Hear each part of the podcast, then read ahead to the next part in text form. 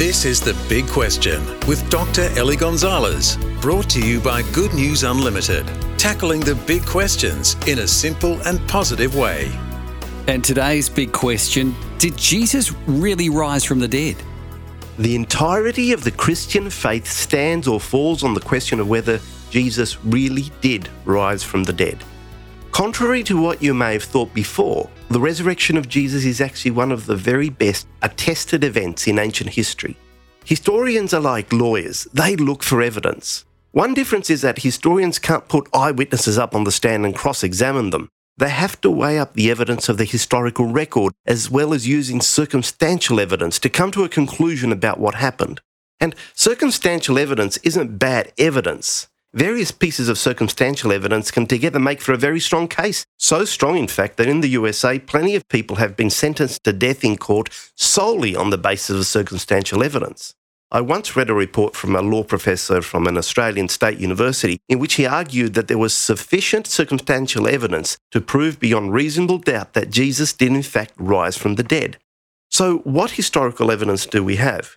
Well, we have written eyewitness testimony, which is some of the most reliable testimony from ancient history, and some of the historical sources that are closest in time to the events that they describe. You find this eyewitness evidence in the Bible, especially in the New Testament. And against accusations of bias, you have to recognize that all historical sources are written by someone, and you have to evaluate each one on their merits. You don't just dismiss them and on their merits, the writers of the four Gospels in the Bible stand as superior to all other written sources from ancient history.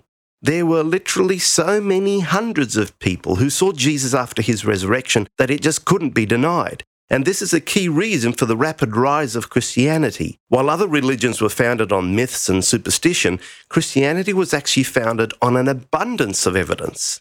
In addition to the multiple eyewitness testimony, we also have the dramatic impact of the resurrection of Jesus on history. Without the resurrection of history, what happened in the Roman Empire in the first two centuries simply cannot be explained. You know, if ever a religion was set up to fail, it was Christianity. What did it offer that was attractive to the first century mind? The idea that a criminal who had been executed on a cross was God? The claim that he had risen from the dead? The promise that the scorn of society and, and the promise of persecution and death? Ridiculous. What religion like that could ever hope to succeed?